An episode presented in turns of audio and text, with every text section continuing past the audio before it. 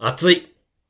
暑いね。もう、暑いわ。急に、急に、うん、やっぱ急に感はある、ある感じの。なんか、梅雨、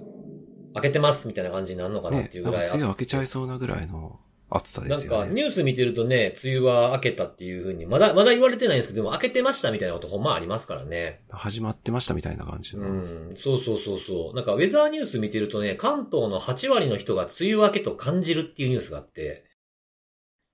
うん、じゃあもう梅雨明けでいいんじゃないかみたいな。多数決で。うん、もう、だだから僕そういう思うんですよなんでしたっけ？そうそう。だってさ、天気ってさ、なんか気温がどうだの、何？あの、なんとか前線がどうだのとかじゃなくてさ、やっぱりほら、看護さんもね、あるカンファレンスで言ってましたけど、結局大事なのは傘が今日いんのんかいとか、あえー上着がいんののんかいとかみたいなところが、やっぱり関心事というかね。確かに確かに。そう、だから誰が何と言おうと、か例えば梅雨が明けたって言っても、外出てムワっとしたらもうそれはもうまた梅雨です、みたいな。はいはいはいはい。なんで、もうこう、ね、もう、そう、令和なんで、梅雨も多数決で決めてったらいいんじゃないかなっていう。まあでも雨降りそうもないもんな、なんかな。そうそう、そういう気配もないですしね。もうね、なんかね。うん。い確やかに。ー、暑いね、ちょっとね。いや、でも、い異常なぐらいというかね、ちょっと命の危険に関わる暑さなんで、いや、皆さんほんまですよ。気ちょっとねをつけてほし、い本。当、うんはい。水分とかもちゃんととってね。無理せずに、無理することは絶対良くないんでね。ね。そうなんですよ。まあそんななんか暑いムシムシしてる中、ちょっと用事があってね、この間、ちょっと出かけてきたわけですよ。お珍しいうね。ん。ちょっとあの、意見交換をさせてください的な感じでね、うん。お話いただいたんで喋ってきたんですけど、まあ向こうで、あの、入り口で、向か、入り口まで迎えに来てくださって、ほんであの、会議室に通していただいたんです。はい。そしたらね、あの、もう、まあこの季節もあって、もう飲み物とかも置いてくれてはるんですよ。おうん。で、お茶菓子まで出してくれてね。おお茶菓子何やったと思います？え？ん？アルフォートですよ。今ちょっとね、一瞬マジ、おや、それないだろうなって言って、ちょっと言うの控えたんですけえちょどひょっとしてさ、ひょっとして、その人アレルギーじゃないの？そうだ、そうだったんですよ。え、マジで？そうだったんです。え？はい。え、マジでそうなの？うん。マジですか？そえ、じゃあ何？前回の、これ聞いて、用意してくれたの？わざわざ、えーそうこれ聞いてそう。う。これのあれ聞いての、それか、みたいな感じですよ。これの、嘘れのあれのそれ。はいはいはいはい。そんなことあるんだ。そう。あのーしかもあの、ミニの方ではもちろんなんかあの、袋のやつでね、個包装になってるやつの、あの、ミルクとリッチミルクの、あの、青いのと水色のやつを2つ、小皿に乗せて置いてくれてはって。今度からさ、ちょっと自分じゃ手が出せないような高級なものをねおそおすすめしとけば。ほんまや。ちょっと、ちょっと今回からあの、メゾンドゥショコラばっかり進めていくとか、案案件かっていうぐらい。ぜひお茶菓子はそれでみたいな。そう。いやーでもありがたかったですよね。ありがたい。いね。ありがたいっていうか、本当にそんなことあるんですね。そなんかさ、あの、ほら、はいはいその、その、そういうなんかちょっと、ちょっとした心遣いっていうか、う。うん。なんかそういうの嬉しいよね、なんかね。いや嬉しかったそのものがなんであれさ、そういうのを聞いてくれてわざわざ用意してくれたんだろうからね、それが嬉しいよそうね。ですねそうなんですよ。で、あの、いい話だやそその場で、はいその場ですぐに言ってくれれば、僕、ステッカー持ってったから差し上げましたのにって言ったら、うん。あの、いやいや、それはもうお便りを読まれてる方があいるので、その方で優先でみたいなことをおっしゃってたんですけど、あ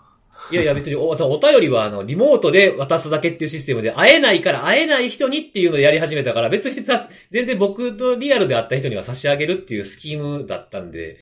差し上げてもよかったんですけどね、全然ね。ねうん。いや、全然別にそれは遠慮せず、ね、もらってください、そうそうそう。だからリアルにね、僕をなんかその辺で見かけたりとかしたら、声かけていただければ持ってれば差し上げますからね、普通に。ね、まあ、ちょっと今後どうなるかわかんないけど、そのね、リアルなそのセミナーとかさ、あ、そうですね。ね、んそういう会場でお会いすることも、まあ、これから増えてくるかもしれないし、ひょっとしたら。そうそうそうそう。はいえー、なんかいい、ちょっといい話。話だった、今の。うん。なんかこういうのあるとやっててよかったなっていうのになりますよね。ね、そうそう。いや、あの、僕もさ、前、前にからも何回か言ってるけど、そのセミナーとかのね、講演、まあ僕らの講演とかもそうだし、終わった後になんかね、ポッドキャスト聞いてますとか言ってわざわざ話しかけてくれるとなんか嬉しいよね、なんかね。嬉しいそうで嬉しい。そうなんですよね。なんかそういうあの、ハッシュタグからね、ちょっとメンションでやり取りさせてもらったりとかも結構楽しいんで、僕。うんうん。っていうことでね、まあその、お便りの話にそろそろ行こうかなと思ってるわけなんですけれども、はいなんか世の中はあれやったみたいですね。あの、情報、情報処理安全確保支援士、通称 SC 試験っていう。はいはいはい。試験があったのか。そうそう、はいあったみたいでね、はいはい結構何人かの方々があの、何点足りずにダメでしたとか、あの、結果をね。そうそう、はい報告いただきまして、なんか 3, 3名ぐらいの方が受かりましたという。えお、すごい。はいあれ勢で？あれぜ、ねええおめでとうございます。そうそう、無事合格しましたとかね、まあ今までこう、なんか独学でやってきて落ちてたけども、なんかこう学習のモチベーションになりましたみたいな意見をくださってる方も何人かいらっしゃいまして。え、このあれが？うん、これが。えーめっちゃ嬉しいね、そそうれ。なんですねよ。だからね、えーあの情報処理確保支援士のね、教則本出されてる出版社の方、帯にそろそろ入れた方がいいんじゃないかと。ね。お仕事お待ちしております、みたいな。それはそれでプレッシャーやから嫌やけどね。試験に出るあれみたいな。い 試験に出るあれって何やそれみたいなね。や、でもさ、あのーこれまでも時々、ほら、あれってなんか、あれ定期的にやってんだよね、あの試験ってね、知らないけど。定期的にやってますね。そうです、そうです。ね、なんか時々お便りでさ、そういう方いるけど、うん、ね、いや、皆さん偉いよね、そういうこう、モチベーションっていうかさ、そうですね。ね、試験頑張って受けて、あとまたほら、あのまあ、今回もちろんね、あの受かんなかったっていう人もいると思うんだけど、ちょっと毎回言ってるかもしれないけど、別にまあ結果はどうあれというか、まあ、もちろん結果は大事なんだけど、うんうん。あの受かる、受かんないっていうのはね、もちろんそれでいろいろ変わることはあるかもしれないけど、まあでもその、それに向けてやったことがこう無駄になるわけじゃないし、そうですね。うん、こう今後につながるし、まあ、また次、もし受けるんだったらね、それにもつながるし、まあ、通過点みたいなところもあるし、絶対やるよりもね、やる前よりも絶対力ついてるはずですからね。そうそうそうそうそう。いやいや、試験、すそのまずそもそもそも勉強して受けようって思うところがすごいよね。あ、本当そうに。その一歩踏み出せない人、そうそう、その段階ででもうすでに素晴らしいと思うんだよね、その踏み出せない人が今ここにいますからね、ほんでね。うん。踏み出せよ。踏み出してください、そこは。はい。いやいや、もう踏み出せないんで、いや皆さん偉いなと思って。結果を報告いろいろしてくれるのも嬉しいですね。すね。多分その、うん僕らも嬉しいけど、同じように今さ、その、踏み出せない人とか、あるいは一緒に頑張ってる人たちの励みにもなると思うんだよ、多分。あ、確かにね。うん、あ、あれ勢で一緒にやってる人いるわってさ、そういうの知る、知れると多分なんか嬉しくない？わかんない。これだと嬉しいけどさ。うん、頑張ろうっていう気になるっていうかね、同じような境遇の人、受かってても落ちててもね、そういう人がいるんだっていうのはいいですよね。そうそう、あの別にリアルで知り合いじゃなくてもさ、同じね、あれ勢の人たちが頑張ってるから頑張ろうとかって、そういうのもいいじゃん。うん、そうですねねうん、なんでそういうのをあの報告してくれるのも大変嬉しい。そうですね。そういうなんかやりとりとかにね、ハッシュタグ使っていただいてもいいんじゃないかなと思いました。ね。はい。はーい。受かった方はおめでとうございます。落ちた方はまだまだ次もあるんで頑張ってください。ということではいね、頑張りましょょう。はい。う。はい。そんなこんなでね、あのー前回、看護さんがお話しした謎草あったじゃないですか。はいはいはいはい。はい。ありましたね。ピーマン収穫したら、なんか知らん草生えてきたみたいなやつありましたよね。あれに関するね、あの、お便りが来ておりまして、そのお便りを見た人がさらにお便りみたいな感じになってたんですけれどおもー、、すごい。そう、来てたお便りが、まあ、いくつかあったんですが、その一つをピックアップすると、えー野鳥が法律に触れる植物を勝手に植えちゃうこともあるので気をつける必要がありますね、と。まあ、発芽しさせちゃったらダメなやつとかありますからね、法律上ねそんなこと。が。はい。そうそう。、で、写真を撮ったら何の植物か判定してくれるアプリがあるので特定可能ですということで、この方が挙げてくださってるのが、ピクチャーディスっていうやつですね。撮ったらわかる一秒植物図鑑っていうのがあって、これによると、竹に草なんじゃないかっていう竹に草？説、はいそうそうそうそう。まあ雑草だと思う。雑草なんですか？雑草か。うんえ？雑草。え？いつの間に、いつの間にか雑草生えてきた？いつの間にか雑草になってたっていう。雑草か。なるほど。ねな何人かの方がいろいろややられてましたし、なんかこのアプリ知らんかったからいろいろやってみたとかって言ってる方もいてね、なんか結構にはか、こうふわっと盛り上がってる感じでしたよ。へえ、あ、そんな便利なアプリが今あるんだ。ねすごいですね。写真で判断と、画像か、画像判断みたいなことができるそうんでですすね。ね。結構なんかいろいろその、僕のほら趣味の話でスニーカーとかもそうなんですけど、写真撮ってあげると偽物かどうかを判定してくれるアプリとかもあるんですよ。え、そんなのあんの？そう、スニーカいろんなね、ーでですか？そうそう、いろんな角度から撮って、偽あの、AI で偽物かどうかで、その本物のデータベースを持ってるんだと思うんですよね。それとの差異、差異とかで多分ギャップで見てるんだと思うんですけど、なるほどね。うんまあ簡易、まあもちろん簡易的なやつなんですけどね。うんうんうん。そうそう、そういうのもあるんで、こういうの結構増えていくかもしれないですね。そうだね。ねまあ結構画像認識系の AI は割と進んでるからね、その分野は。そうそうそうそう。確かに。ええすごい。あ、でも何雑草の可能性が一番高いんだ。そうですね。なるほど。なんか、え、ちょっとなんか、えごめん、なんかもうちょっとなんか違うのを期待したんだけど、そっか。なんかね、そっから、なんかどどうしたらいいん花、ですかね？花咲いたりとか。いや、まあ、えっと、育ててもいいんじゃない？とりあえず、経過を見守ればいいですかね。そうですね。なんか雑草図鑑みたいなのに、また、また新たな雑草が出てくる可能性もあるので、あ、でも雑草だとしたら、その雑草の、その何、種かなんかわかんないけど、何かが風に運ばれてやってきたか、なんかわかんないけど、そうでしょうね。そういうことなのかななるほど。まあ、看護さんも一回自分でやってみてもいいかもしれないですね。こういうのいろんなの。確かに。あアプリでね。うん。そうそう。まあ、多分この、このピクチャーリストだけじゃないかもしれないですしね。はいはいはいはい。似たようなのあるかもしれないんで。あ、そっか、その、教えてくれた人は、サムネにしたあの写真でやってくれたわけだ。みたいですね。そうですね。あだからじ実物でやってみたらどうかわかんないね。ちそっかょっと違うかまたちょっともしれない。違うかもね、知りませんしね。じゃあ、それは看護さんの報告待ちで。承知しました。で、次のお便りでございますけども、えーこれ、ネギスさんのパスワード関連のお話に関するお便りなんですがパ、スワード付いてる。はい。えーパスワードを紙に書くあれ、セキュリティ研究家のブルース・シュナイヤー氏も同じことを言っていましたと。うん。で、えー紙に書いて、えー他の大事なものと同じように大事に扱えた。まあこれ多分あの、手帳とか、財布とか、そういうことだと思うんですけれども。で一方で、あの、まあこの方が使われてるのかな。某メガバンクなんかはパスワードをメモするなと注意喚起をしていると。で、えー、まあ、クラウド上のメモ帳アプリには保存しないでね、みたいなことが書かれてあったんですけれども、まあ、ネギスさん一押しのパスワードマネージャーなどでクラウド保存を選んだ場合は、これどういう扱いになるのかな、みたいなことを。そうね。それ、それさ、前なんか看護さんかなんかがその話題触れなかったっけ？覚えてましたっけ？増えましたっけ？覚えてない？違うかなじゃあちょっと忘れたけもう一回やろうかど、忘れちゃいました。はい。何のノートアプリかはわかんないけど、うんうん。あ、なんか思い出したぞ。ノートアプリ経由で不正アクセスされた事案っていうのが実際にあって、うんうんうんうん。あったあった、思い出したわ。はい。で、なんかそのタイミそのタイミングでいろんなそのインターネットバンキングとかがなんか注意喚起を載せましたみたいな話がそうだ、そうだ、あってそうそうそうそう。あったあったあったあったで、た。その時に、もう確かそういう話をしたんだけど、はい。そのパスワードマネージャーだったり、そのまあいわゆるそのちゃんとしたっていうちょっと言い方はあれだけど、そのクラウドサービス使ってたら、もし万が一不正なことが起きた場合に保証されないのかどうかみたいな話をしたはいはいはいはいはい、あった。気がする。ちょっと違ったかもしれないけど、うん。うんで、その銀行側の言い分は要するにその、そういうサービスでパスワードとかを保存してたりとかしてたら、なし不正アクセスあっても、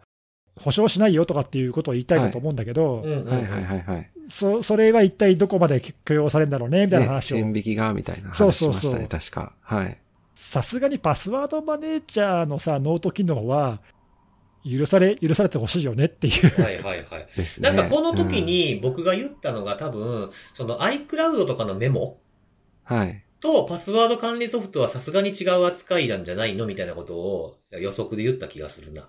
あと、なんか違うところでその、ね、そのそういうクラウドに保存されていることを本人が理解してるかどうかみたいなね、話も。ああ、そうそうそうそう。確かに同期しちゃってました。で、その、例えばね、i、iTunes とかああいうののアカウントのフィッシングに引っかかって、ついでにそれも盗まれちゃいましたみたいなこともあるんじゃないっていう話しそうそう、ましたね。クラウド側から盗まれるみたいなのは、もしかしたら、ねユーザーは意識してないかもねみたいな、はいはいはい。ですね。そんな話とかね、はいまあ、結構だからいろいろ考えるとねあの、そんなに単純な話でもないというか、うんうんうん。紙に書いちゃダメなんだから、ノートアプリに保存するのもダメっていう、そういう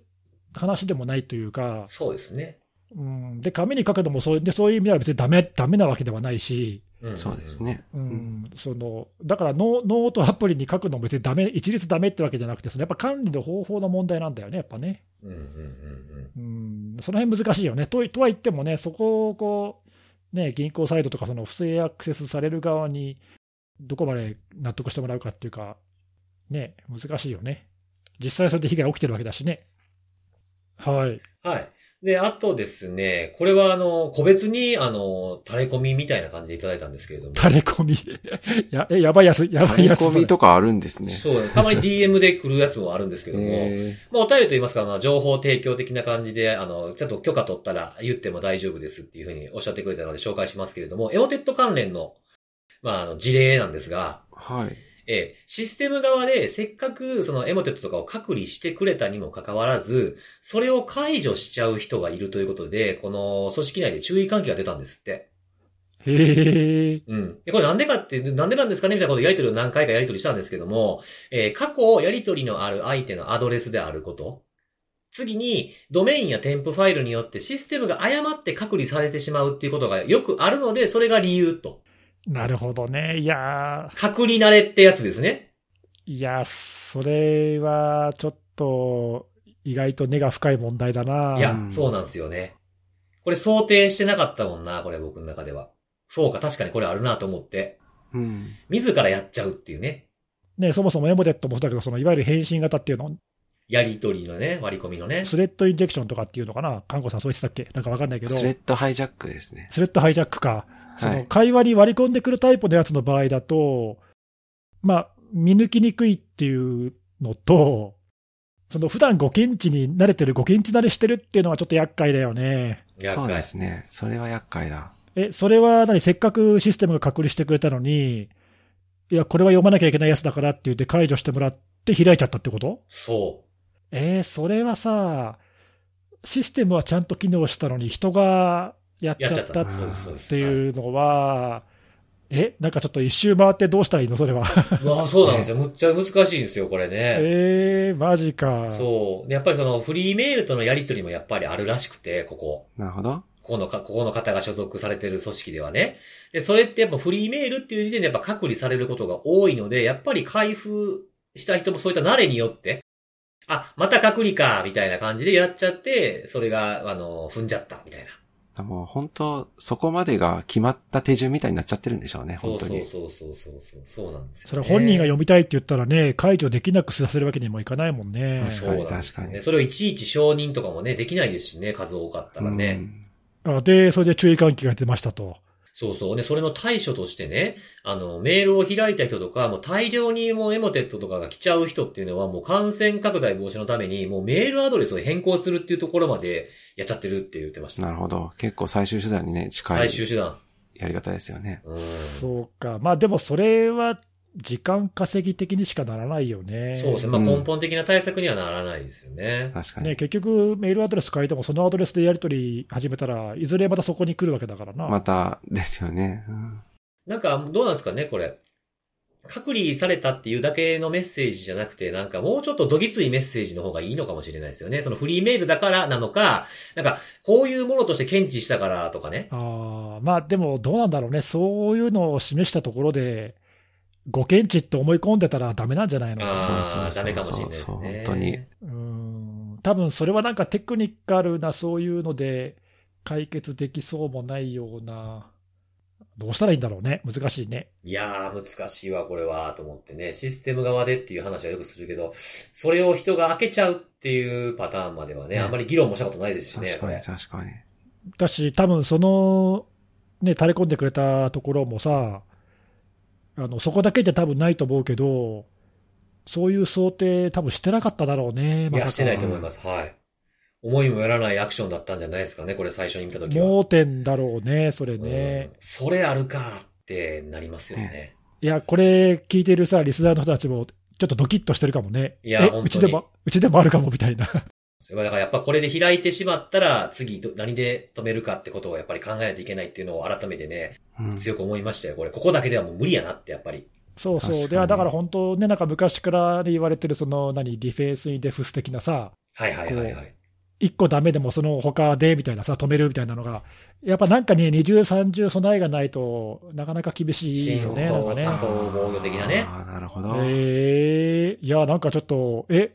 いい話じゃん。いや、そうなんですよ。ねだからこれもぜひ紹介しようと思ってまして。めっちゃ教訓だよね、それ。ねえそうそうそう。いや、たくさんね、いいお便りあったんですけど、まあ今回はちょっとこんだけに留めようかなと。いやー、素晴らしい。ありがとうございました。はい。ありがとうございますこういったお便りも待っておりますので、はい。あの、決して組織名を出すとかもしませんし、あの、詮索もしませんので、はい。なんかためになるなと思ったら教えていただければ幸いですということでございます。はい。はい。ということで、はいセキュリティのえーネタ本編に入っていこうかと思うんですが、今回は、えー、じゃあ、看護さんからお願いします。はい。私からはですね、あの、最近、あ、私結構そのインシデントのリリースとか、まあ発表文とか、あの、比較的見てることが多いんですけど、あの、最近ちょっと多いなって感じてるのがありまして、ほう。特段なんか目新しい攻撃とかそういったものじゃないんですけど、不正ログインされましたっていうのを、えー公表されてらっしゃる組織っていうのが、特に今週、先週から、まあ、ポツポツあるなっていうのがあってですね。具体的な名前出すと、えっ、と、6月14日、まあ、これ公表日なんですけども、6月14日だと、あの、角川がやっている、あの、ブックウォーカーっていう、あの、ウェブサイトが、えー、まあ、不正ログインの被害に遭いましたっていうのをリリースされて、で、その数日後17日だから3日後かな。あの、DNP、あの、大日本印刷がやっている、あの、フォントっていうサービスがあるんですけど、あちらでもまた、不正ログインの被害がありましたっていう、あの、そういった、えーリリースを出されてらしてですね。なんか不正ログインがあるんかなと思ってたら、今度は、あの、ビューカードっていう会社あると思うんですけども、あの、ビューズネットっていうサービスを、まあ、あの、クレジットカード情報とかを参照できるような、そういったサービスをやってるんですけども、まあ、そちらでも、えー不正ログインが、まあ、受けてましたと。確か、少しサービスを止めてらして、2、2 3日だったかな ?2、3日サービスを止めてらして、で、その後再開後に、あの、不正ログインによる被害だ、を、まあ、あの、受けていたことで停止してましたみたいな、なんか、そういった内容も発表されてらしてですね。で、だいたい2日3日おきぐらいで、あの、ポツポツ出ていて、で、なんかあの、24日もう、えっ、と、ちょっとこれは実際不正ログインなのかっていうのがはっきり言えないんですけども、あの、日経メディカルオンラインっていうあの、日経 BP がやっているウェブサービスでも、まあ、あの、不正アクセスに遭われた方がいて、まあ他のサービスも似たような被害が出てたんですけども、ギフトコードとか、まあなんかその金銭に、まあなり得そうな情報っていうんですかね。まあそういった情報が、えー第三者に読み取られた可能性がありますっていう公表をされてらしてですね。リスト攻撃っぽいと。はい。ちょっとまだ具体的な話っていうのは調査中とかっていうので、日経メディカルオンラインなんかは特になんかあの、あんまり細かいところは書いてなかったんですけども、まあ、なんかポツポツポツと続くなっていうのは、あの、今週見て思ったところではあって、まあ、ちょっとこれ、あの、たまたまの可能性っていうのは全くあってですね。なんかこれを例えば、えっ、と、同一の不正アクセス実行している、まあ、人なのかグループなのかが、まあ、一連のその国内の組織っていうのを狙ってやってるのかっていうのは、正直今のリリースされてる内容からだけでははっきりそれを断言できる情報ってのは全くなくて、まあ、あの、たまたま続いてるねっていうだけなのかもしれないんですけども、まあ、それにしても、まあ、未だに不正ログインって、あの、まあ、実際やられてしまうと、こういった形で被害が出てしまうっていうのもあるし、まあ、あと、なんだろうな、クレジットカード情報の漏洩とかともちょっと近いのかもしれないんですけど、あの、実態として当然被害は出てるんですけど、まあ、なんかあの、あんまり大きく騒ぎにはなら、なりにくくなってるなっていうのはあってで、あってですね、思思ったところではあって、まあ、実際、多分主要メディアとかでも取り上げられてなかったかな。テック系のメディア、まあ IT メディアとかああいったところでは確か取り上げられてたような記憶はあるんですけど、なんかもう本当に、例えば新聞に載るとかなんかそういったのはちょっと見かけたことがなくて、まあ、あの、そんなにもう今、あの、この手の不正ログインとかってなると、まあニュースバリューそんなないのかわからないんですが、まあタイミングとかもあるかもしれないですけど、まああんまり注目度は低いというか、あの、まあ、字幕を集めにくいのかわかんないんですけど、あんま取り上げられてないなっていうのは見ていて思ったところです。なんかあれだね、メジャーな、例えばサービスで件数がめちゃくちゃ多いとか、なんかそういうような要素がないと、そうですねうん、なんかこれぐらいの小さいやつはもう取り上げられないかもね。そうなんですよ。不正ログイはいンありました、気をつけましょうじゃダメかな。うんうん、そうそう。だから、だからだからこう何、なく、なくなっているような、こう、錯覚に陥りがちだけど、ねはいはいはいそうなんですよ。それ危険だよね、なんかね。はい、そう、危険だなと思ってう、んうん、えちなみにこれさ、今、そのたまたま続いた4つのやつって、いずれもその何、いわゆるその、このサービスから漏洩した、情報が漏洩したわけではなくて、どっか第三者で、なんか漏れ漏れた情報を使ってログインしましたっていう、いわゆるそういう系なんだよね。はい。そうですね。日経メディカルは書いてなかったかもしれないですけども、あの、本とはそれ書いてましたね。そうそう、本当は書いてありましたね。ブックオフ感も書いてありますね。ということは、まあ、一番可能性として高いのは、まあ、どっかのサイトで漏れたか、まあ、ないしはなんかもうすでに漏れているなんか情報なんかを使って、それで、えーまあ、同じパスワードを使い回しているユーザーがたまたまいると、ログインに成功しちゃうっていう、そういうパターン、いつものパターンってことよねい。つものパターンの可能性がありそうですね。はい。あれでもさ、俺、あのこの中だと、ビューズネットって俺使ってるんだけどさ、あ、そうなんですか。ビューズネットって ID 全然メールアドレスと関係ない ID なんだよな。ああ、そうなんですか。ああ、そうなんですね。なんでログインできたんだろう。確かにそれはちょっと不思議ですね。フィッシングとかじゃないのかな？なんか違うのかな？確かに、ちょっとそれ不思議ですね。たまにさ、そういうのあるんだよな。なんか、大体はメールアドレスがそのまま ID で使われてるケそうースがそうそう、多いんで、そうなんですよね。はい。まあこれはしょうがないかなって気にもなるんだけど、中にはその ID もそのシステム側が発行したランダムになってるやつとかもあったりとかするんだよね。で、ビューズネットは確かそういう、そういうパターンで、なるほど。うん、ログインにはメールアドレス使わないはずなんだよな。そういうことですか。どうなってんだろうな、その辺は。ちょっと関連があるかわかんないんですけど、 VIEW's NET の関連であの JRE ポイントっていうサービスがあるんですけど、はい、僕使ってます。で、あ使ってらっしゃいましたか？あ、よかったよかった。じゃあ話が多分わかりやすいかと思うんですえ、けど、でも、スイカとか使ってる人はみんな使ってんじゃないの、?JRE ポイントって。使ってるっていう認識あるんかな？使ってね、使っスイカ使ったらポイントつくしさ、JR でスイカ使って乗ったらポイントつくとか、何でもかんでもポイントつくからさ、そういうことですか？多分 JR 使ってる人はほとんどみんな使ってると思うよ。なるほど。で、あれな、ちょっと何年か前にさ、あのいろんなポイントが全部 JRE ポイントって統合されたんだよ。うーん。おー、そうなんですね。そう、だからスイカポイント、エキネットポイント、なんとかポイントっていうのが全部今 JRE ポイントっていうのになってんだよね。はいはいはいはいはい、統合、はい。統合、1個のシステムに統合されたの。だから多分ほとんどの人が使ってると思うよ。なるほど。その JRE ポイントでパスワードリセットのメールが来たよって、ツイートしてる人めっちゃ多かったんですよ。おー、関連なんかあるかもね。はい。なんで、で、すごいそれが直前 ?22 とかだったので、まあ本当に不正ログインが発生する直前、直後ぐらいえパス。ワードリセットってことは、パスワードリセットの UI でなんか試したってことか？ちょっと一瞬それ思ったんですよね。なんかスクリーニングっていうんですか？そうそうそうの有効なね、情報をちょっとなんか前そういうのあったよねかなと。思ったんですよ。そう、前ありましたよね。それあって。で、それかなと思ったんですけど、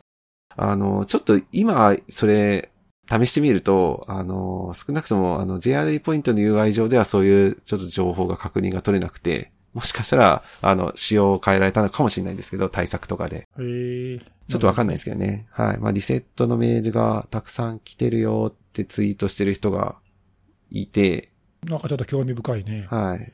で、ちょっと情報が混乱してるのかじ事実なのかわかんないんですけど、JRE ポイントを名乗る、その、不審なメールにご注意くださいっていう注意喚起が、その JRE ポイントのウェブサイト上でも出てて、で、そこでもパスワードリセットを受け付けましたっていうメールに気をつけてくださいっていうのが出てるんですけど、なんかそういうサイトが立ち上がってたのか、ちょっと私把握してないんですが、はい。なるほどね。ちょっとその辺は、まあ不思議ですね。まあ確かにメールアドレスがね、ID じゃないとするとなおさら、はい。そっか、関連してるかもしれないし、なんかちょっと情報が間違って伝わってるかもしれないなそう。、そうなんですよね。ちょっとこの辺が。その可能性もあるね。はい。はい。えーまあでもなんかね、前のその別の事案でも、その、ユーザー登録だったり、そのパスワードリセットだったり、なんかちょっと、その、ログインとは違うところでは、なんかね、リミットがかかってなくて、はいはいはい。いろいろ試せましたみたいな、なんか前あったよね、そんなのね。ありまし。たたはい。ね、それで使って、なんかスクリーニングして、それを他に使うみたいなね、なんかねう、んうんうん。成功率高いんですよね。だから他のガーって試すのと比べると。あったよね、そういうのね。えーちょっとまあ、あの、憶測の域を出ないけど、えーなんかちょっとやらしいね、そういうのね。はい。なんかあの、データベースの ID、パスワードが登録されてる情報が漏れたみたいなものが何件かポツポツあると、こういうのが時間差で出てくるのかな、なんていうふうに思いましたけどねな。るほど。うん。最近もちょ、ちょこちょこありましたしね、そういう漏し漏洩しちゃいましたみたいな。うん直接的なその関連性が分かんないし、その時間、そのタイムラグも分かんないしさ、はい。備えにくいよね。だから本当はそういうその自分の情報が漏洩したっていうのが分かった時点で、ね、同じ、もし万が一同じのを使ったらリセットするとかっていうのを自発的にやんないといけないんだよね。はい。だまあそういう時にはあの、ね、 breach notification 的なサービスとかが、まあ、割と有効に働くケースかなっていうか、辻さんがおすすめの Have I been pwned とかさ、ああいうのはいはいはいはい。自分の情報が漏れたらメールでお知らせしてくれるみたいなやつ。はいはい、お知らせしてくれるやつありますね。そうそうそう、まあ、ああいうのだと、そのまあ、仮に、仮によくないけど、まあ、仮に使い回してても、まあね、あの能動的に防ぐことができるというか、そうですよね。早期に知ってね、自分で対策するってことは、確かに確かにはい、ラグは短くできますよね。ね、そういうのがないとさ、一体どのタイミングで漏れた、どの情報が使えたのかとか、さっぱりわかんないもんね。さっき、ネギさんが言ってたね、使、ネギさんも使ってるって言ってるサービスの、その ID とメール別やっておっしゃってたじゃないですか。はい。ID は任意で決められるんですか？いや、2位勝手に割り振られる勝手に割り振られた。あ、そうなんですね。あ、じゃあ違うか。あだいぶ前から使ってるから、今違うかもしれないけど。ああ、そうですか。いや、だから任意に使えるものとかやったら結構揃えたくなるじゃないですか、みんな。あそれはあるね。うんでだからなるほ、ど確かにね。任意に設定できるのはあんまり意味ないよね。うん、そうそうそうそう。確かに確かにでもし任意とかやったら、なんか他のね、そういうコミュニケーションを図れるようなところとか自分のニックネーム ID とかってやっぱ合わせたいなっていうのがあると思うそから、うそうそう、ついつい、そう、そういうなんかこ N う、辻とかね。そうそうそう。はいユーザー同士の、こう、やりとりが発生するようなコミュニケーションできる ID を設定できるサイトのとデータベースが漏れた場合は、そっちもメールアドレスじゃなくてもやられる可能性はあるなと思って聞いてたんですよ。確かにね。確かにう。んそれは大いにあり得るね。最近そういうところの漏漏洩もあったみたいなんで、うんうん。なるほど。はい。そうそう。それちょっと、ちょっと還元するのかもなと思って確認させていただきました。なるほど。はい。まあなんか、これは本当になんか、さっきネギさんもおっしゃった通り、報道されてないからとか、あんまり大きく取り上げへんからってなくなってるってことはもうほぼ考えにくいので、まあ、うん引き続き使い回しっていうのは言っていかないといけないですそうね。ですね。よくないよっていうことは。はい。あとはまあ、そう、パスキーに期待かな。そうね。パスワードがなくならない限り、パスワード漏洩もなくならないし、ユーザーの使い回しもなくならないので、はい。多分こういう攻撃は永久になくならないと思いますね。パスワードがなくならない、ねえなくならない限りは。はい。はい。ネギスさんらしいコメントありがとうございます。はいあ。りがとうございます。はい。ありがとうご、看護さんありがとうございます。はい。じゃあ次のお話に行こうかなと思うんです。はいお願いしますじゃあ次僕行きますね。はい、どうぞ。はい。はい。今日紹介するのは、えー、アボスロッカーというランサムウェアのお話をしようかなと。いいね。ぶれないね。久しぶりか。ぶれないと言っても。まあそうですね。あの、ただ今ちょっと自分で今日紹介するのはって言った瞬間に僕なんか毎週ランサム紹介してたような気持ちになってきましたね。うん。今週のランサムみたいなコーナー そうかな気がしちゃいましたけども。俺もそういうはい気持ちになった、今。はい。で、あの、今日このアボスロッカーはって結構前からいるんですけれども、あの、そう、紹介するのはシスコのタロスの、あの、スレッドアドバイザリーに、あの、紹介されてたっていうのがあったんで、あの、僕も取り上げようかなと思って。で、そこのレポートが、あの、1ヶ月ぐらいの期間、このアボスロッカーの事案を、あの、アボスロッカーのキャンペーンを、このタロスのグループが観察したっていうののレポートが上がってました。で、えー、このアボス自体は、この2021年の、まあ、6月ぐらいから活動している、あの、いわゆる二重脅迫を伴うようなランサムグループなんですね。で、あの、僕も当時見てたんですけど、結構ここのグループの特徴として、いろんなフォーラムで、あの、パートナー、例えばイニシャルアクセスブローカーとか、侵入テストできる人間みたいなのっていうのを探すのに結構積極的なグループで、いろんなフォーラムで一時期よく見かけたんですよ。で、えー、特徴としては最初はこれ Windows マシンを暗号化するっていう風な、えー、対象にしてたんですけども、まあ、Linux とかも対応してきたというようなところが特徴としてあります。最近、なんかあの、ブラックバスタっていうランサムグループも、あの、Linux に感染させられるようになったっていう風なレポートが、レポートとか記事とかも出てたんですけど、ここは、あの、僕が、確認して今残ってるフォーラムの書き込みによると、少なくとも去年の11月上旬ぐらいにはもう対応してたっていう、宣伝の書き込みをが確認できたんで、結構前からこういうのはあったということなんですね。で、えーこのレポートに書かれてあった初期アクセス、どうやってこいつらは入ってきたのかっていうな、見見つけた観測したやつは何から入ってきたのかっていうのがあったんですけども、使われてたのが脆弱性で入ってきていて、えー VMware Horizon の中に存在している、まあ、いわゆる Log4j の脆弱性を使って入ってくると。なるほど。あはーなんかそれ、今週さ、なんか注意喚起ででしたよな、また。あ、CISA が出してましたよね。そうそうそう。うん。相変わらず使われてんだね。だ結構ですね僕もいろいろなやつ見てると、ここのアボス以外でもやっぱ使われてるのは過去にありましたね。ああ、まあやっぱ使い勝手のいいデータ性ってのはいろんなところで使われるんだろうな。そうですね。ですねうん。まあ、まだまだ治ってないところが多いっていうこともあるんでしょうけどね。あと、まあ、見つけやすいっていうのもあるかもしれないですね。こういう有名なのって、チェックツールも結構充実してるから。なるほど。い。うん、うん、うん、うん。で、まあ、この、えー VM Horizon の、その、まあ、いわゆる、えー Log4j の脆弱性を使って、まあ、まあ、内部のネットワークに攻撃をどんどん展開していくっていうようなことだったんですけど、あの、この攻撃自体が、この調査した顧客が、あの、連絡をタロスにしてきたのは、シスコにしてきたのは、えー3月の7日、今年の3月の7日だったそうなんですけど、調査をしていくと、一番初めのアクセス、この脆弱性を使ったアクセスは、2月の7日、まあちょうど1ヶ月前にもうすでにやられてて、入ってこられてたってことらしいんですよ。ほう。うん。で、こっからまあ、とっかかりで入ってきて、攻撃のタイムラインを本当はまあざっくり紹介されてたんですけれども、一番初めに入ってきた2月の頃には、まあ、パワーシェルを実行して、えー、ダウンロードしたツールっていうのが、まあ、アボスロッカーとかそういったところの攻撃の関連のものではなくて、暗号通貨のマイナー。で、このレポートにも書かれてあるんですけど、その調査すると、その被害組織を調査したときに、マイナーとランサムがセットで見つかることって、あんま珍しくないらしいんですよね。うん。なんかほら、ずいぶん前かな、僕が紹介したの、ロックビットが入ってくるまで5ヶ月ぐらいかかってましたっていう、ソフォスのレポートあったじゃないですか。うん。あれも、あの、マイニングするブラウザーが入れられてたんですよね。だからそういうのってやっぱ多いみたいです。で、あ、でも、あの時のやつも、その、マイニングが入ってたのは最初のタイミングだそう、よね。イニシャルアクセスの時で。あれは RDP かな入られたのは最初。で、後からランサムが来たんだよね。そうそうそうそうそう。そうなあーなるほんですよ。ど。だからそこはだからアクターが違う可能性が高いんだよな。そうです。そこは、あの、レポートにもそういう風に書いてましたし、あと、まあ、マイナーとランサム以外にも、ダークコメットっていう、まあ、バックドアですよね、これ。うんうん。はい。まあ、ラットって言われるようなやつですが、これも見つかってて、もうかなりあの、複数のアクターにがネットワークをもう侵害した証拠だらけでしたみたいなことが書かれてありましたね。なるほどね。まあ、一個やられてたら他のやつも入ってきてるみたいな。だからこういうことがあるから、ほら、前紹介させみたいに、他の攻撃者を締め出そうとするんですよね、攻撃者は。うんうん。うん。いうのがあって、まあ結構しっちゃかめっちゃかにやられてましたみたいなことが書かれてありました。で、そっから1ヶ月経ってから、こっからが、あの、ランサム、あまアボスの本番といいますか、アボスの攻撃展開になるんですけれども、この時も、まあパワーシェルを使って、えーえースライバーっていうツールをダウンロードしてて、スライバーってお二人ご存知ですかね？スライバーって、あの、まあマルチ OS で、あの、Mac にも Windows でも Linux でも動かせられる、まあいわゆるレッドチームツールって言われるやつで、まあ、平たく言えば C2 のシステムみたいなもんですよね。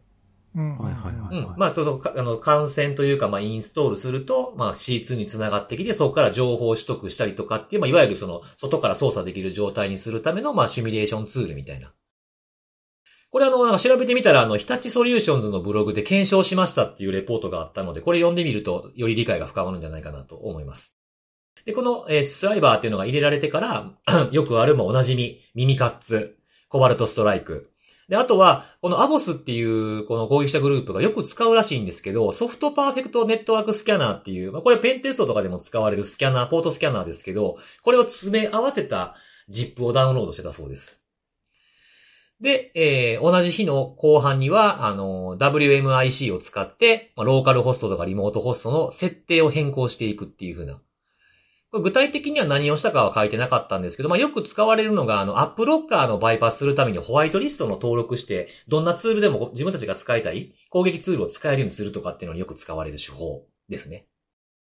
で、そこから数日経ってから、PDQ デプロイっていうツールを使って、あの、アプリを配信するっていうやつですね。この PDQ デプロイっていうのは、あの、Windows のパッチ管理を自動化したりとか、いろんな250種類ぐらいのアプリを管理することができるんですけれども、まあ、このソフトを、この、いろんな端末に配置する、実行するとか、インストールするとかっていうのをできる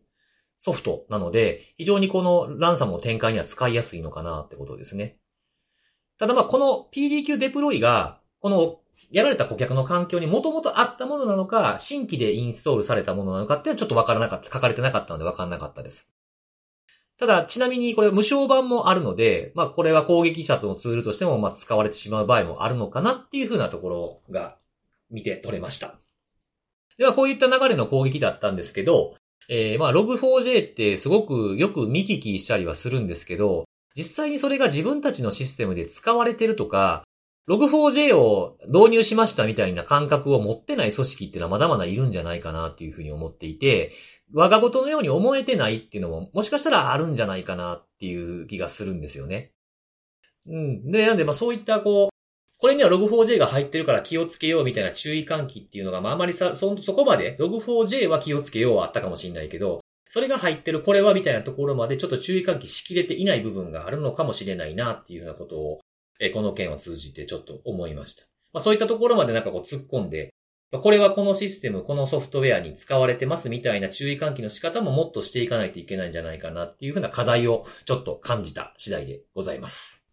なるほどね。なんかでも、こういう、まあ、ランサムに限らないけど、いろいろその侵入の事例っていうか、はい。なんかいろんなところから出てるけど、まあ、その似たようなさ、ツールが使われることも、まあ、例えばコバルトストライクとかよく使われたりとかさ、そういうのもあれば、まあなんかこう、いろんなツール、いろんな場面でいろいろ使われるよね。面白いね。面白い、面白いってちょっと言っちゃあれだけどさ、いや、ほんとそう、そうなんですよ。例えばさっきのその、まあ、ペンテストとかスキャンで使われるようなツールとかっていうのも、まあ、そういうのを専門にやってる人だったら、まあ、おなじみのツールかもしれないけど、そうでない側からすると、そういう攻撃側のことをよく勉強して知らないとさ、なんだこのツールみたいなの結構出てくるじゃない？いやー、そう、出てくる、出てくる。ね、だからまあ、だから被害を、とか攻撃を受ける側はね、なんかそういうのをやっぱ知ってないとなかなか対処しにくいよなそうですね。確かにそうですね。僕もこういういろんなレポート、こういったレポートってまだまだまだ貴重じゃないですか。なかなか出てこないと思うんですけど、こういうレポートを見て僕紹介するモチベーションの一つとしては、やっぱりあの、読んでて僕も調べないと知らなかったツールがまだまだ出てくるんですよ。ああ、なるほどね。うん。だからまあそういう風なところも伝えていかないといけないなっていうのは思いましたね、ここは。外からさ、そ、そこの間のその、何？この間なんだっけ？前回のソボスのやつは、はいはい。なんかブラ、ブラウザを落としてきてとかさ、なんか変なあク、ロクローム使ってるからね。そうそう、なんか変な動きするようなのもあれば、まあ、その今回のようなその専なんか専用のツールみたいなものを、ね、落としてきてみたいなのもあるし、一方で、あのいわゆるその LOL ビンズみたいな、その LOL バスとかさ、言われるような、そのもともとそのシステムに存在するものを使って検知されにくくするような動きっていうのも一方であったりとか現地調達系ですね。そうそうそう、混在してるから、ね、そのだから何をもって攻撃をこう見つければいいかっていう、取っかかりをさ、どうすればいいかっていうのはね、多分その、うん以前よりも、その特徴的なツールを捕まえさえすればいいみたいな、そんな単純な話ではなくて、確かに。うん。結構ね、そのディテクションが難しくなっているのかなっていう気もするよね。そうですね。なんかいろ、うんいろんなあの手この手やな、向こうもなっていうふうなのをこれ見ると本当思いますね。ね。あとなんかあれだね、ちょっと細かい話だけど、さっきなんか話に出てきた WMIC とかさ、あれ確かもうすぐ Windows 11できサポート切れるよね。なんかなくなる、なくなるよなね。くなるみたいですね。ね、なんか削除されるっていう、もう非推奨になってるよね。だからなくなったら多分また、なんだろうな、パワーシェルとか別ので置き換えるのかな。多分そういうその、うん、OS が変わったりすれば、また使えるツールも変わってきたりとか、いろいろね、それに対応して、多分攻撃側も変えてくるだろうし、そういう変化に守る側も追従しないといけないしね。そうですね。うん、いや、いろいろ考えさせられましたよ。なんかこう、知らんこといっぱいあるなって思いました。本当だよね。まあ、またなんか見つけたらね、こういう、この場で紹介させていただきたいなと思っております。ありがとうごはい。ざいます。僕からは以上です。はーい。はい。じゃあ、最後はネギスさんお願いします。はーい。今週はですね、えーちょっと前に辻さんが紹介した、あの、ウクライナの IT アーミーの話をちょっと、はいはいはい。はい取り上げようかなと。あれは確かね、その、ロシアによるウクライナ侵攻のちょっと後だっけ？なんかこういう動きがありますよっていうのを、アノニマスの話と絡めてだったかななんか辻さんが紹介してくれたアノニマ記憶が。スと、こうあ、動き方とかがやっぱ似てるねっていう話を紹介しましたね。そうだよね、なんかそんな話があったよね。うん、で、そのあの IT アーミーの話で、今週、あのスイスのチューリヒ工科大学の研究者の人が、まあ、2月のその開戦から6月の上旬までの IT アーミーのその活動の内容を分析して、えーまあ、レポートを出してくれてて、それがちょっとあの興味深かったので、まあ、簡単にその内容を紹介しようかなと思うんですけども、分量がお多いので、あの要点だけね、あの話すんだけど、えーちなみにタイトルはですね、えーと、The IT Army of Ukraine Structure, Tasking and Ecosystem っていうタイトルで、まあ、この IT アーミーがまあどんな組織構造でどういうふうにその活動しているかというのをお調べてみましたっていう内容なんだけども、えーとまあ、そのそれ調べた内容っていうのは、あの基本的には公開されている情報だけなんで、まあ、IT アーミーって主にテレグラム使ってやり取りとかされているんで、ですね。ううんん。なんで、まあそのテレグラムのチャットとか、チャンネルとか、あとツイッターとかね、まあ、いろいろなそういったえー関連するオープンな情報をベースにい分析してみましたという感じなんだけども、えーその活動の内容はね、大きくまあ2つに分かれますねということを言ってて、えーまず1つ目が、まあ、これはあの前も紹介したけど、DDoS 攻撃だよね。はいはい。はい。はい、でこれはまあみんなも多分あのリスナーの人も知ってると思うんだけども、そのまあ IT アーミーが最初、えー立ち上げられて、まあ、テレグラムのチャンネルで、えーまあ、世界中のいろんなボランティアの人集まってくれって言って、うんうん。えーまあ、ターゲットのサイトとかアドレスとか URL なんかを指定し指定して、ここにみんなで DDoS 攻撃を仕掛けて仕掛けてくれみたいな、えー皆さんの力を貸してくださいというような呼びかけをするというようなことが行われていて、まあ、相変わらずこれは続いてるんだけども、はい。えーまあ、この DDoS 攻撃、まあ、あのパブリックにやられているこういう DDoS 攻撃っていうのがまず一つ目の活動ですと。まあ、6月の上旬までに、なんか数えたらしいんだけど、660以上のまあターゲットが指定されてましたということで、まあ、ちょっとまあおそらく、あのまあ全部が全部そうかどうかはっきり分かんないけど、まあ、おそらくほとんどが実際にターゲットとして攻撃されたんじゃないかなと思われるんだけど、面白いのはね、そのこれまでは IT アーミののチャンネルで確かにターゲットが指定されてるって話はあるんだけど、まあ、この研究者といろいろ調べていて、えーまあ、結構その、このチャンネルだけじゃなくて、そこから派生して、まあ、似たようなそのテレグラム上に、あのまあユーザーが数百人から1000人とかがいるような、その DDoS 攻撃をみんなでやろうみたいな、そういうチャンネルとか、まあ、そういう情報を共有するチャンネルっていうのが他にもいっぱいあるんだって。で、えーまあ実はその調べてみると、この IT アーミーで投稿されてすぐその後に、そのターゲットが IT アーミーでこういうのが出たよっていうのが、その他のそういうチャンネルにこう影響が及んでいくというのが見られて、なんでなんだろうな、その何上部の組織から下部組織にこう命令が伝達されるようになというか。はいはい、別にそういうそのオーダーがあるわけじゃないんだけど、えー自発的にそういうことが行われていて、自然にそうなってるってことですね。うん、で、なんかまあ、あたかもその組織化されてるような感じで、いろんなそのチャンネルやチャットに、そういう公益ターゲットの情報が波及していく様子が見えていますということで、まあ、それがどのくらいその公益のその規模とかね、あのに影響してるのか、ちょっとはっきり分かんないんだけど、まあ、でも少なくともそういうそのターゲットの指定がいろんなところにこう波及していく様子っていうのは見えていて、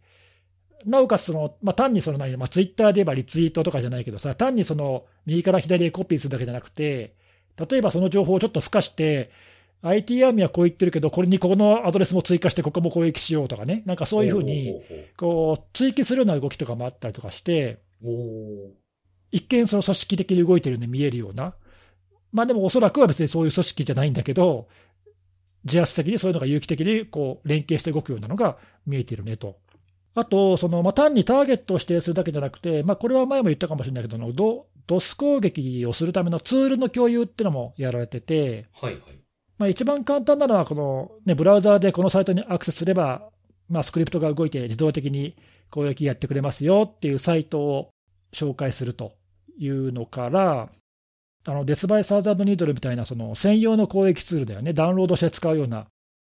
攻撃ツールを紹介してたりとかして、でこれは大体 GitHub に公開されてるんだけども、そのレポジトリを紹介して、実際に使うためにはこういう準備が必要だよとか、えーそういうその使い方のマニュアル的なものも IT アーミーの公開の公式のサイトで公開されてたりとかして、まあ、使い方の指南までやってくれてると。なのでまあそういうのを見て参加する人が結構多いんじゃないかなって話だよね。まあ、まあそういう活動がまあ一つ、えー大きく見えていますねというのがありますと。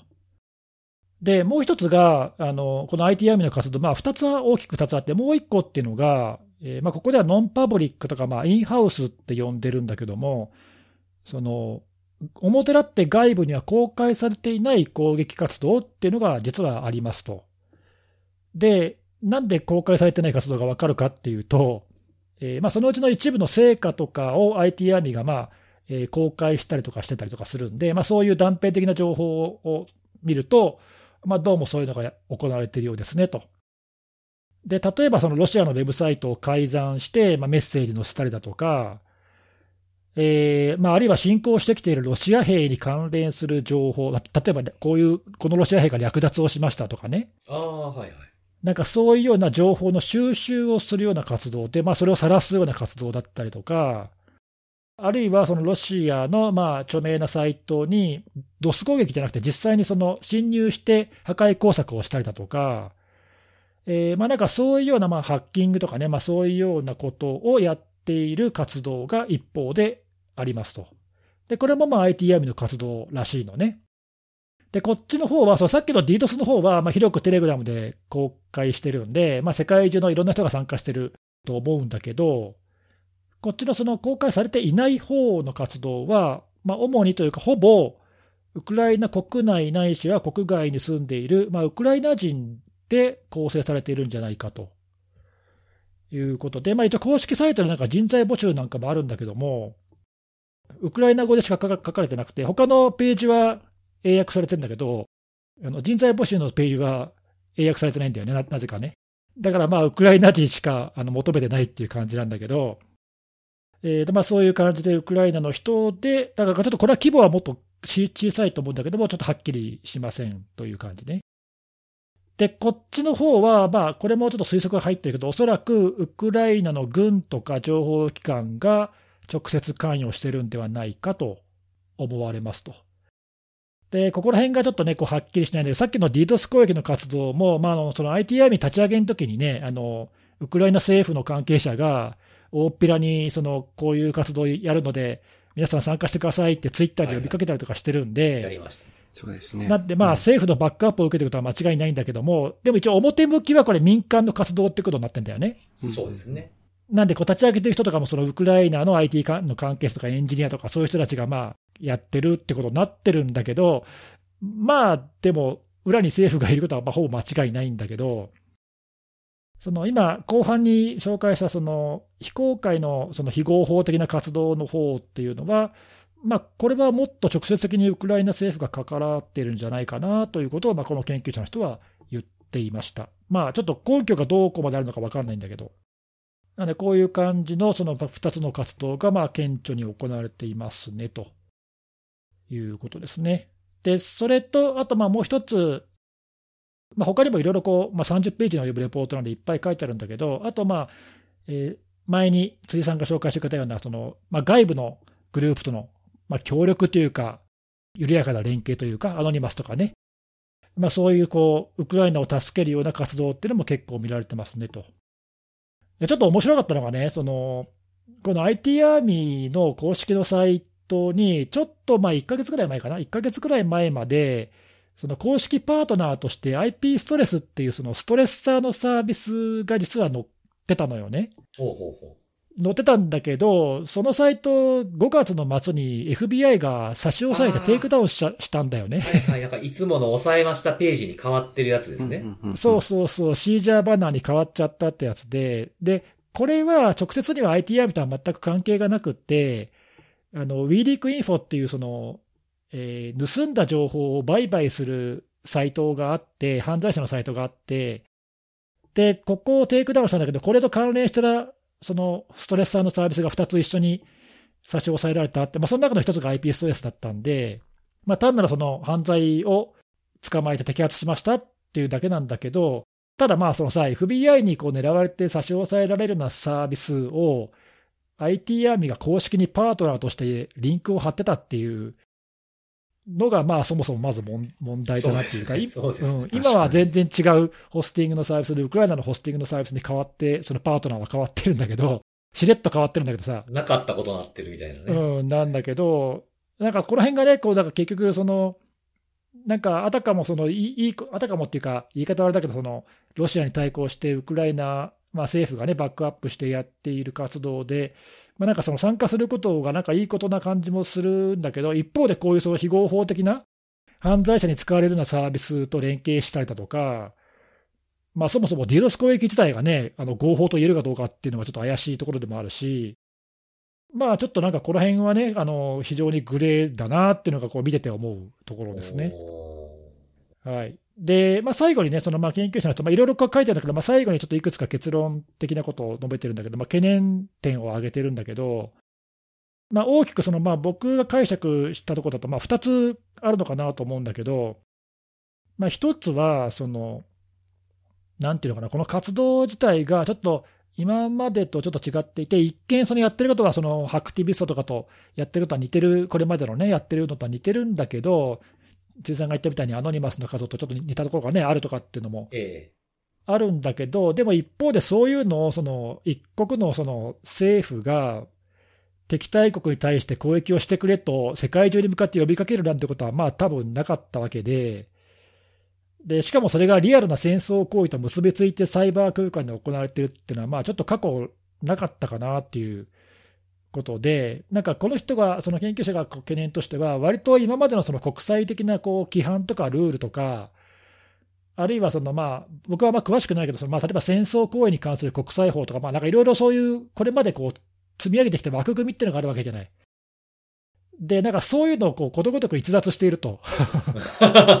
そうですね。なんかこう、戦争行為にこう、ね、世界中の一般市民がこう遠隔から参加するなんてことは、ちょっと想定されてなかったわけで、うん、この人たちはその戦争に加担してる、そのじゃああの、兵士と言えるかって言ったら、まあ、なんか難しいよね、一般市民じゃない？そうですね。うん、で普通はさ、その今までのその戦争っていうのはその、一般の市民とその戦争をしている軍隊っていうのは明確に分けていろいろ話をしてたわけで、まあ、それがさ、まあ、今まで以上にこうサイバー空間でもともと曖昧だけど、それがなんかめちゃめちゃ曖昧になってて、なんかそういうこう、なんかこれまでみんなでこう、こうこういうことやっちゃだめだよね、これはやめようとかって言ってたルールがなんかこう、なんか簡単にポーンと無視されてるような感じにななってるんで、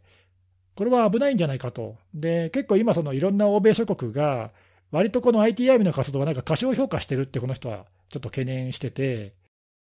なんかそのほら、ボランティアのハッカーとかわかんないけど、ハッカーでもない人かもしれないけど、ええ、なんかこういうのに乗っちゃって、なんかまあ、リードス攻撃とかしてるけど、大して影響ないよねみたいな感じに思われてるかもしれないけど、いやいや、実は結構中は組織だったり動いてたりとか、まあ、あるいはそのいろんな、いろんなところに影響が及んだりとかしてて、意外とその今後のね、その戦争行為というか、まあ、サイバー空間でのそういう攻撃とかっていう活動を考えていく上で、無視できないんじゃないかっていうのがまあ一つ、もうちょっと真面目に考えた方がいいんじゃないのっていう、うん、ことを、まあ、まあ、確かになっていう気は僕もするよね。で、あともう一つ、まあ、懸念として挙げているのが、まあ、その最後にまあ疑問っていう感じで挙げてるんだけど、例えばね、その ITIM の今の公式のサイトって、クラウドフレアで守られてんだよね。ああ、はい。で、あと、まあ、その、彼らがコミュニケーションに使ってるのって、Google の、まあ、Gmail とか Google Docs とか、Google のフォームとか使ってるわけ。はいはい。で、あとさっきも紹介したけど、その、DDoS 攻撃のツールは GitHub で公開したりとかするわけ。そうするとさ、そのいわゆるそのメジャーなテックのサービスを全部使ってるわけよ。そうですね、そうですね。で、まあ、例えばこれ普通だったらというか、例えばサイバー犯罪で犯罪者がこういうのを使ってたら、まあ多分彼らはそれを止めると思うんだよね。うんサービス事業者が。はいはいはい。うんうんうん。確かに。不法行為を行ってるから。使ってくれるなとね。そうそう、アカウントを止めるとかってことは普通にやってるわけじゃん。うんうん。ところが、まあ、この今回の活動に関しては、まあ、特にそういうことをやっていないんだけど、これはどういうことなんですかっていう。ああ、疑問、疑問を呈してるわけですね。疑問を、そうそうそう。これはだから、君たちのポリシーにこれは違反してないのっていうことを、まあ、ちょっと疑問として言ってて。なるほど。なんかた確かにちょっとね、もやっとするところがあるなというか、やってること自体はこう違法なことをやっている、まあ、なおかつその違法なことに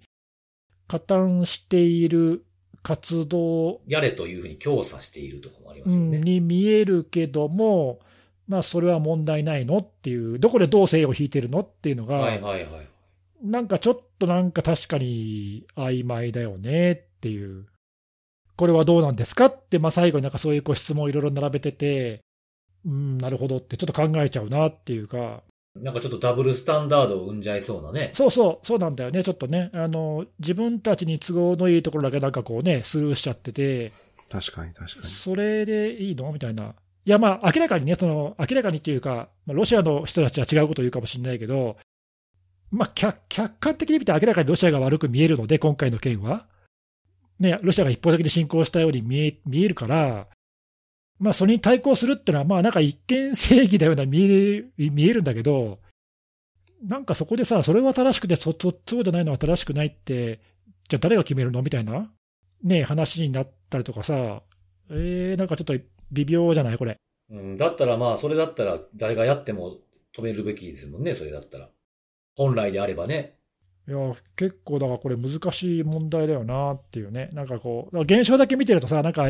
一見なんかハクティビストみたいなことやってて、なんか何やってんだろうなみたいな感じに見えるんだけど、うん。まあ中身いろいろこう紐解いてみると、なんか結構いろいろ難しい問題が含まれてるなっていうか。うん確かに、そのアノニマスとかがやってたことに動きは似てるけど、でもこれって戦争ですからねっていうところもありますもんね。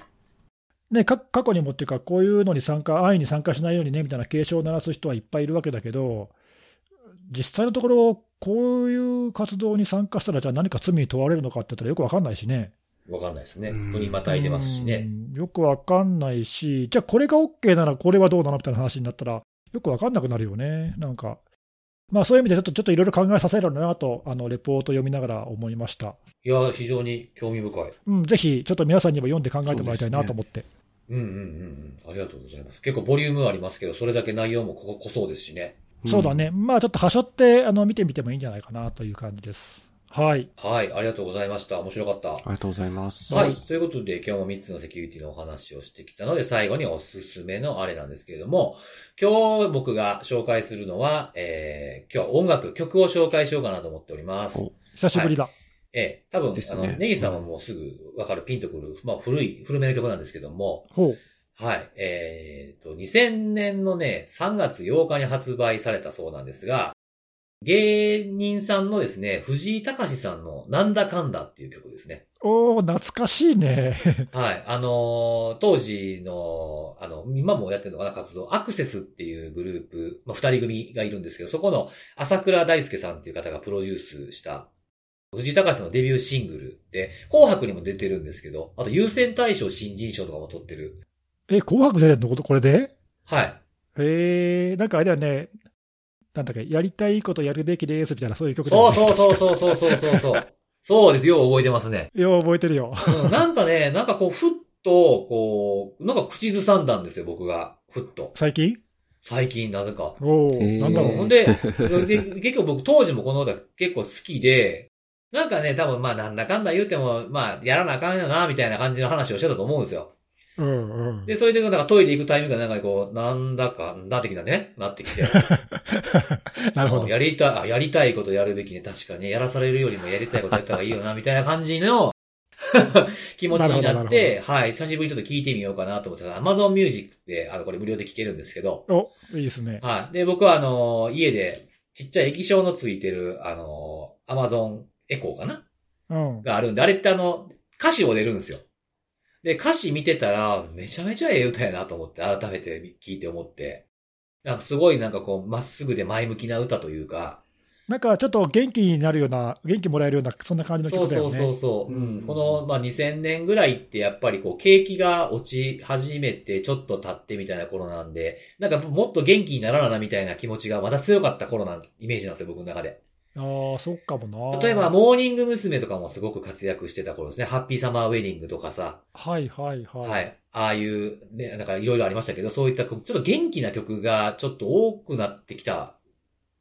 頃のイメージあるんですね、この頃って。うん。そう。で、それ聞いてみたらなんかすごくいい歌やなと思ったんで、聞いていただきたいなっていうのと、あとこうダンスの振り付け。これあの、YouTube とか見るとダンスの振り付けやってみたとかっていう人も結構いるので、そちらでも確認できるんですけど、あの、小島よしおさんの、そんなの関係ねえっていう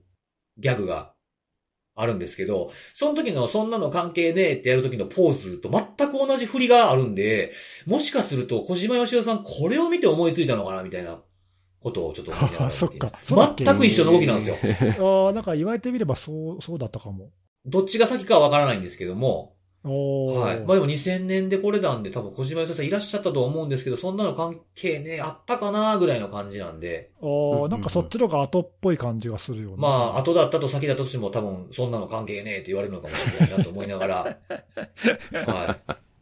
なので、ちょっと、はい、こう、お後がよろしいようで。お後がよろしいようで、あの、暑くなってきてるね、感じで疲れたりもしたりとかするかもしれないですけれども、ちょっとこういう歌を聴いてみて、えー、前向きになってみてもいいんじゃないかなと思いましたし、こう、まあ、お便りでもですね、あの、この曲すごく元気になれていいですよとか、あの、気分を上げるときに聴いてますみたいなものがあったら、また紹介していただいても嬉しいなというふうに思っております。はい。暑さを吹き飛ばす曲とかぜひ紹介してください。そうそうそうそう、ぜひぜひ、とはいいうふうな感じでございます。ということで以上です。また来週お楽しみに。バイバイ。